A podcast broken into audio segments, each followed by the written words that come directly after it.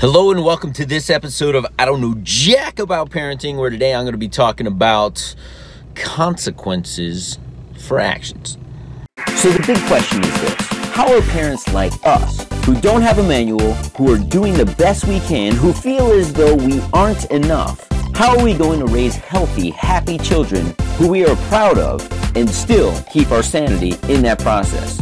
That's the question, and this podcast will give you the answers. My name is Ryan Roy, and welcome to I Don't Know Jack About Parenting, a podcast for parents who are being real with themselves. Hey, welcome back to this episode of I Don't Know Jack About Parenting, where today we're going to be talking about consequences for actions.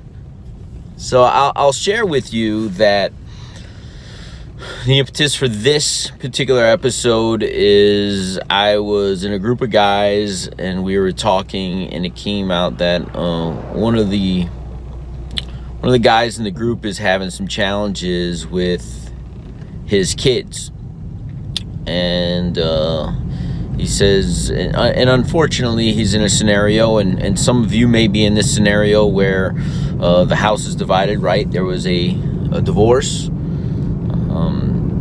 the wife has custody. Uh, the wife is going through some sort of midlife crisis. And because of that crisis, um, you know, in his opinion and his description, and I that's all I have, is she's just not really being a really good mom. Now, part of the reason for the divorce is because he was a workaholic and wasn't around much. So he doesn't have a lot of clout when it comes to the kids. Um, they don't have a, a lot of respect. Mom doesn't have a lot of respect for him. So when he is around and and now he's trying to pour into his kids, he needs to rebuild that relationship and doesn't necessarily know how to do that. But here's the thing. I said this is about consequences. But consequences for actions or punishments or having a place of authority all starts with creating boundaries. So, as he was asking uh, us as a group, you know, what we thought he should or could do, uh, my immediate thought is there's nothing you need to do now. There's no knee jerk reaction to the kids like, hey, I'm your father, you should listen to me. That that doesn't fly with kids.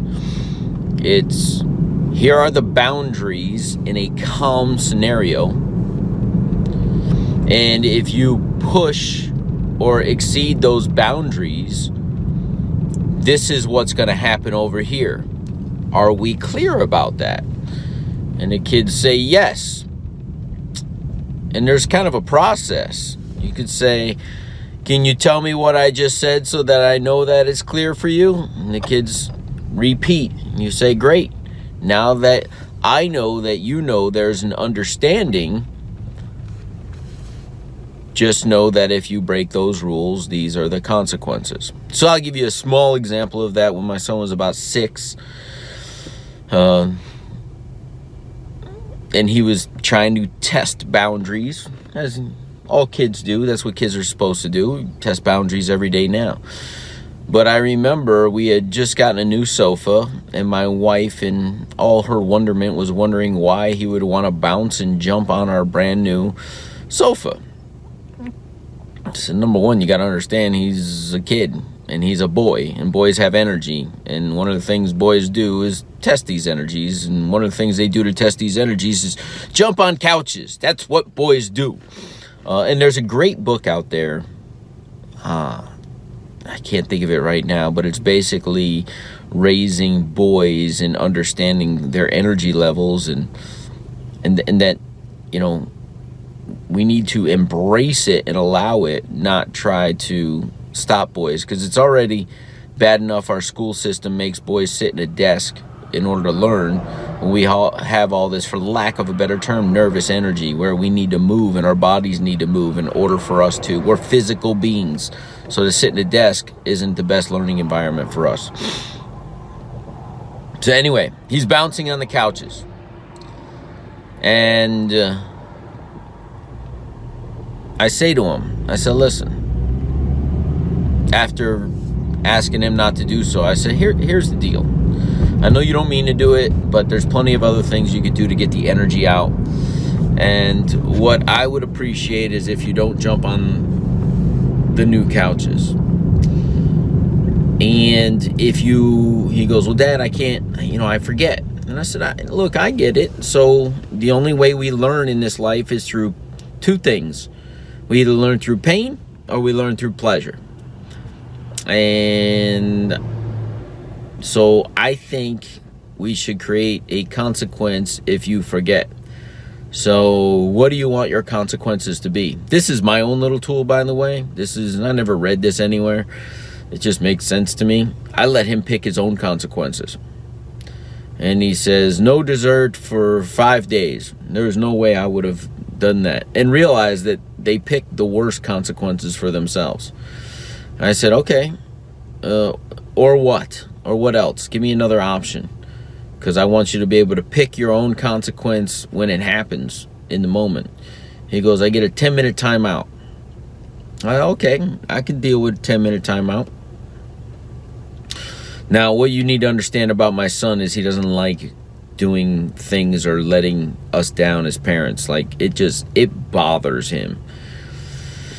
So about a week later, he's bouncing on the couch, and I just look at him and he smiles, and I said, "Pick your consequence, buddy." and the look of terror comes over his face and he sits down. And i said what were your options? He's like 10 minute timeout or no dessert for a week. Okay. Which one do you want? I'll take the 10 minute timeout so i put him in timeout pretty much a corner in a room that we don't utilize that often and i said just stay there and think about what you did.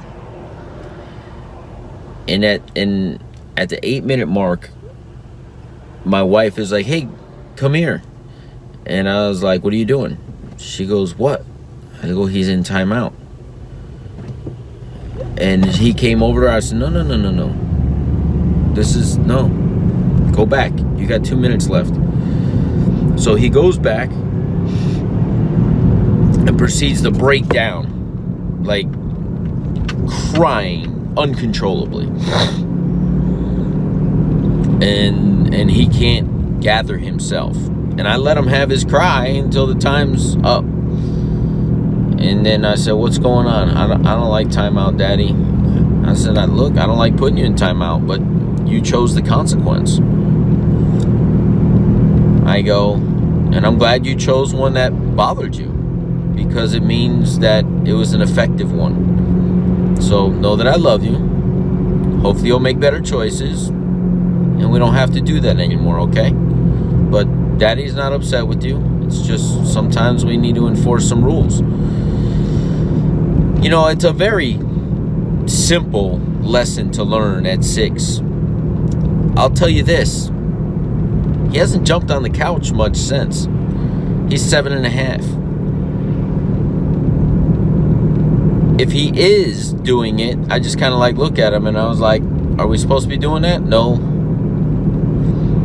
Same thing happened one night when he was misbehaving, and I said, if you don't do what you're supposed to do tonight, or if, if he didn't do what he was supposed to do, he got in trouble. And then he got, then he started testing boundaries and he didn't want to eat his dinner. I said, if you don't start eating your dinner, he was pouting. I go, I'm giving you 30 minutes. And he was about four at this time when the clock, and he understood clocks, when the hand gets there, if you have not eaten your dinner or started eating your dinner, daddy's going to throw it out and you could go directly to bed. I mean, his bedtime's 8.30 at the time. It was, you know, 6, and I was giving him the 6.30. At 6.30, and I warned him every five minutes. At 6.30, I just picked his plate up and I threw it in the garbage. And he's like, no, I'm hungry, I'm hungry. I said, you had choice. You failed to take the choice. It's time to go to bed. But dad, I'm hungry. I said, You will not die. You'll be okay. You will be hungry. But I guarantee you, you'll eat dinner tomorrow night. See, was it fun for me? Was my wife almost hysterical? How can you send them to bed hungry? But listen, there's consequences for actions. Here's the problem. In your house, if you're not enforcing the consequences that you put in place with your boundaries, you will suffer greatly long term. Not only will you suffer greatly long term, your children will suffer greatly long term. See, I don't know jack about parenting, but I know if that if rules are not enforced, there is no respect for the rules. And if there's no respect for the rules,